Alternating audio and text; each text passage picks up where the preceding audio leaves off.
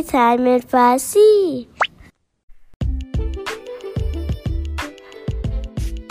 به پادکست Storytime in Farsi خوش آمدید.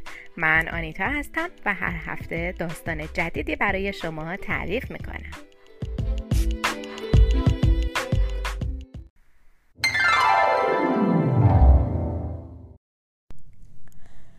داستان امروز یکی از داستانهایی هست که در بچگی از زبان خدا بیامرز مادر بزرگم شنیدم و اسمش رو حکایت تاجر و کشاورز گذاشتم.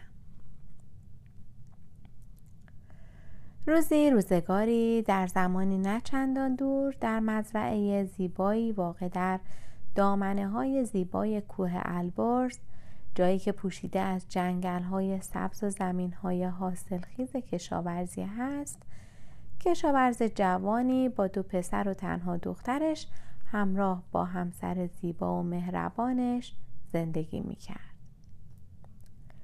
کشاورز جوان که علی صالح نام داشت عاشق زندگی و همسر و خانوادش بود علی صالح از خانواده نسل در نسل کشاورز بود که پدر و پدر بزرگ و جد پدری همه از سالهای خیلی دور در اون منطقه زندگی و کشاورزی می کردند.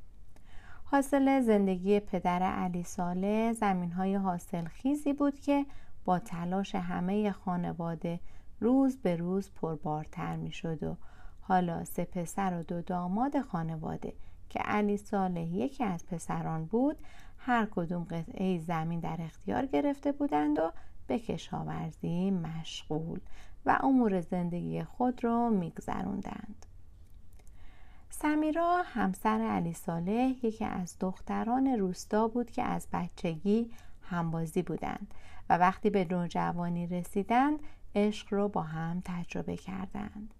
و بعد از رفت و آمدها و سنت به جا آوردنها همسر و همراه هم شدند و طبق رسم روستا بلا فاصله و پشت هم صاحب دو فرزند پسر و یک دو فرزند دختر گشتند. زندگی آنان ساده اما مملو از عشق بود مهربانی سمیرا زبان زد مردم آبادی بود و همه او را مادری نمونه می دونستند.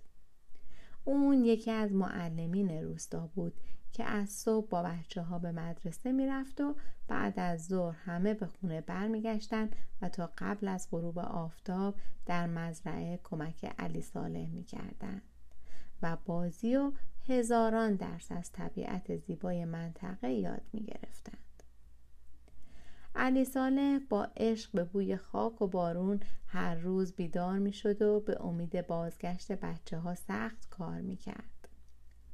دم غروب همه با هم با خنده و شادی به سمت خانه می دویدند و تا خاک از رخت برکنند شام آماده شده بود و در کنار هم می خوردند. بعد از شام همیشه یا خانه پدر بزرگ و مادر بزرگ جمع می شدند یا خونه یکی از اعضای دیگه فامیل. گاهی هم همگی خانه علی ساله تا بزرگترها دیدار تازه کنند و کوچکترها بازی و شادی. خلاصه که خانواده پر جمعیت علی ساله سالیان سال به این روش زندگی کرده بودند و قلبا خوشحال و راضی بودند. خانواده های زیادی به شهرهای اطراف و به پایتخت مهاجرت کرده بودند اما علی ساله عاشق زندگی در طبیعت زیبای روستا بود. علی ساله جوان بسیار باهوشی بود و در زمینه کشاورزی بسیار با استعداد تا جایی که چندین روش در کاشت و برداشت ابداع کرده بود که در جای خودش منحصر به فرد بود و به خاطر بازده بالای اون بیشتر مردم روستا از اون روش استفاده می کردند و همین باعث شده بود محصولات چای آن روستا بهترین چای شمال ایران باشه. روزی از روزها تاجری که در یک سفر کاری بود و از اونجا میگذشت اتومبیلش دچار مشکل شد و کنار جاده از حرکت ایستاد. مرد خسته و ناچار وسایل اولیه خود را از اتومبیلش برداشت و کنار جاده ایستاد تا کسی به کمکش بیاد جاده از وسط کوه میگذشت و به همین دلیل تلفن همراه مرد سواره از شبکه خارج بود و عملا کاری ازش نمی اومد. مرد تاجر مدتی ایستاد هوا داشت تاریک می شد و کسی از جاده عبور نمی کرد. از دست سوسوی چراغای روستا توجه مرد رو به خودش جلب کرد. به راه افتاد و بعد از حدود نیم ساعت به روستا و به در خونه علی صالح رسید. بچه ها مشغول بازی بودند که صدای زنگ خونه بلند شد.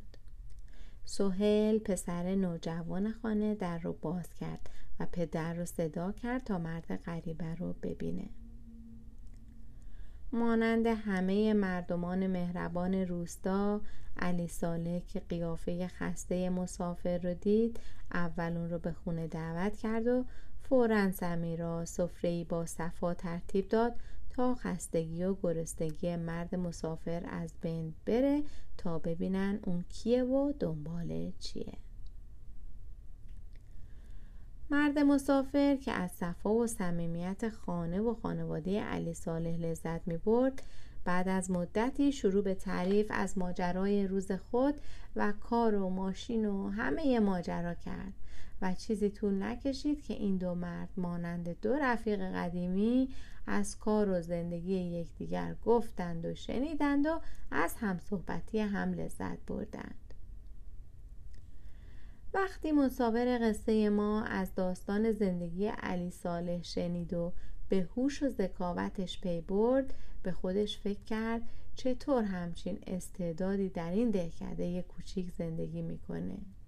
او که می‌تواند بهترین زندگی رو در پایتخت تجربه, تجربه کنه و از ابداع کشاورزیش حسابی درآمد داشته باشه و همه شب تا خود صبح به مسئله فکر می‌کرد. صبح روز بعد هنگامی که صبحونه می‌خورد تا, تا با هم به دنبال مکانیک مزرعه برند و ماشین مسافر رو تعمیر کنند تاجر مسافر از علی ساله پرسید تا به حال به مهاجرت به شهر فکر کردی؟ علی ساله گفت نه من این مزرعه رو خیلی دوست دارم زمین آبا و اجداد منه و هیچ وقت به شهر و پایتخت رفتن فکر نکردم و نمی کنم. تاجر باز هم اصرار کرد و از علی صالح خواست تا براش توضیح بده که اگه به شهر بره چه محاسنی داره. و علی صالح سراپا گوش شد تا بدونه و تاجر این چنین گفت. تو باهوشی که داری و سن کمت اگه به شهر بیای دو کار می‌تونی بکنی. اول اینکه به دانشگاه بری و در هر رشته که دوست داری درس بخونی و مطمئنم که موفق خواهی شد و یک شغل پردرآمد می‌توانی داشته باشی. دوم اینکه با این تجربه کشاورزی و ابداعی که کردی اون رو به ثبت برسونی و با درآمدی که به دست میاری یک کمپانی بزرگ برای خودت برپا کنی که باز هم درآمد بالایی خواهی داشت. علی ساله که زندگی ساده خودش رو دوست داشت و مال دنیا آنچنان ارزشی براش نداشت پرسید خب بعد چی؟ تاجر که سعی داشت خوبی های این تصمیم رو اثبات کنه گفت هیچی. بعدش با داشتن یک زندگی مرفه زن و بچه هات رو می‌تونی به شهر بیاری. همسرت هم جوانه و می‌تونه پا به پای تو به مدرسه بره و کار بگیره.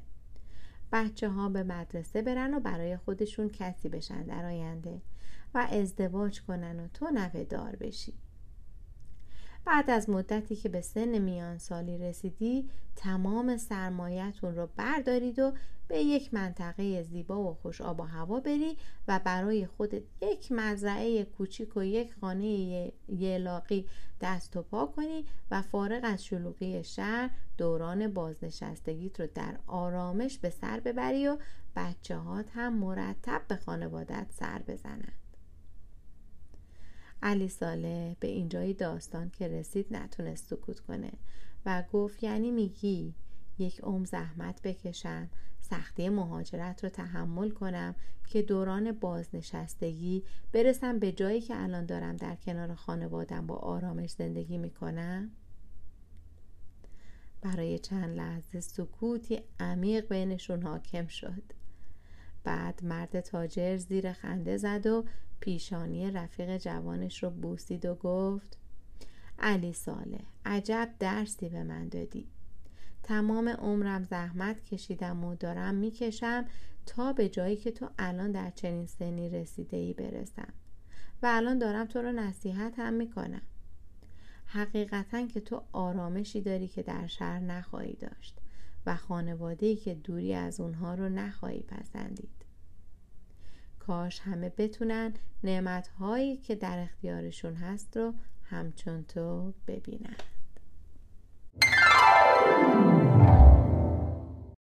ممنون از اینکه با من و داستان این هفته هم همراه شدید. اگر علاقه‌مند به دیدن داستانهای ما به صورت تصویری هستید کانال یوتیوب Storytime in Farsi رو چک کنید. همچنین می‌تونید با ما از طریق صفحه فیسبوک Storytime in Farsi و یا ایمیل در ارتباط باشید. ایمیل برنامه storytimeinfarsi at gmail.com هست که در توضیحات هم نوشته شده. لطفا نظرات و پیشنهادات خودتون رو برای من بفرستید. تا روزی دیگر و داستانی دیگر بدرود.